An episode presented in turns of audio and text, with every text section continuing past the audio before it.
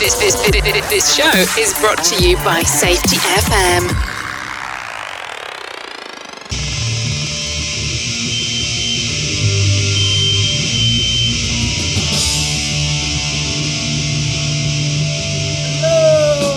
Howdy. Hi everybody. Sam Goodman, the Hop Nerd here, bringing you another Hop Minute. Before we jump into this thing, make sure you head over to the website www.thehopnerd.com.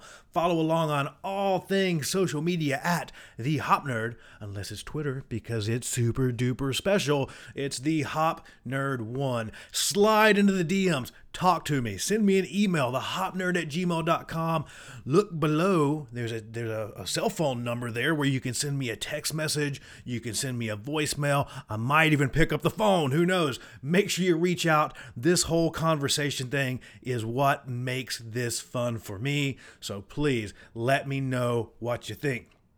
So, I want to dive into something in and around field worker engagement, really mindset. So I had the opportunity to be on a video with the hashtag Safety Justice League. So huge shout out to those folks. If you're not following them, go check them out. They're doing amazing, amazing work in that space. So head over, give them a listen give them a like, give them a follow, show them some love. Again, just great, amazing, thought provoking content. But they asked me to be a part of a video and really talk about the subject. So I thought, well, I might as well share some of my thoughts with you. But I will tell you, go back, check out that video. It's super duper cool. So I want to start here. Number one, going out into the field, going out to engage with workers, going out to engage with the folks that actually do stuff. Number one, you got to be curious. If you're a safety professional, if you're a leader of people, if you're something in and around any of those categories and you're not curious, you're doing something dangerously wrong.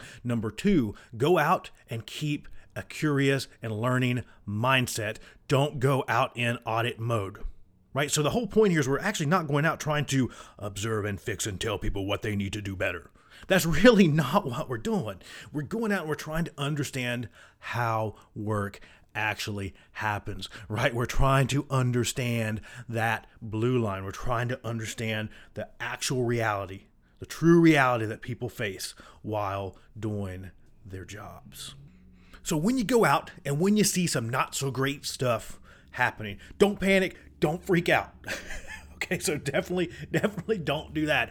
Understand that behavior comes from somewhere, right? Behavior is not the end, it's not the thing that we're going out to fix. Behavior is a bright and shiny that kind of catches our, uh, our eye. We go out, we see that, and now we have to peel back the layers on that onion to try to understand where that behavior is coming from right? Be it's not that somebody chose to do something stupid. It's not that somebody just chose to take a, a bad shortcut or a risk.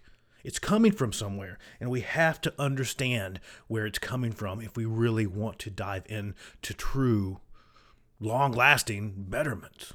So try to get into the setting, try to get into the system, try to focus less on the behavior, less on the person. They're not the problem to control. Remember, they're not the problem to control.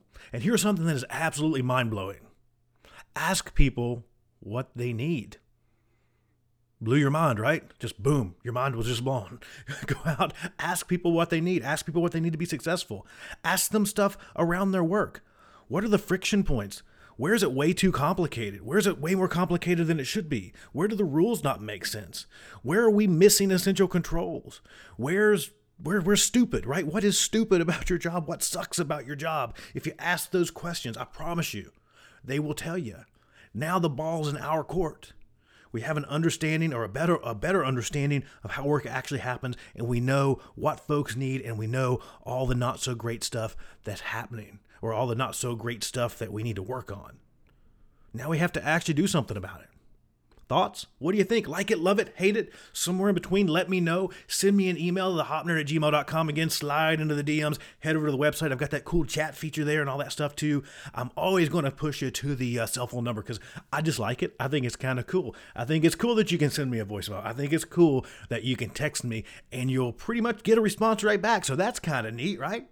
Until next time, everybody, it's Sam Goodman, the Hop Nerd, signing off. Thank you for hanging around and helping me make the world a better place to work. Bye, everybody. Bye.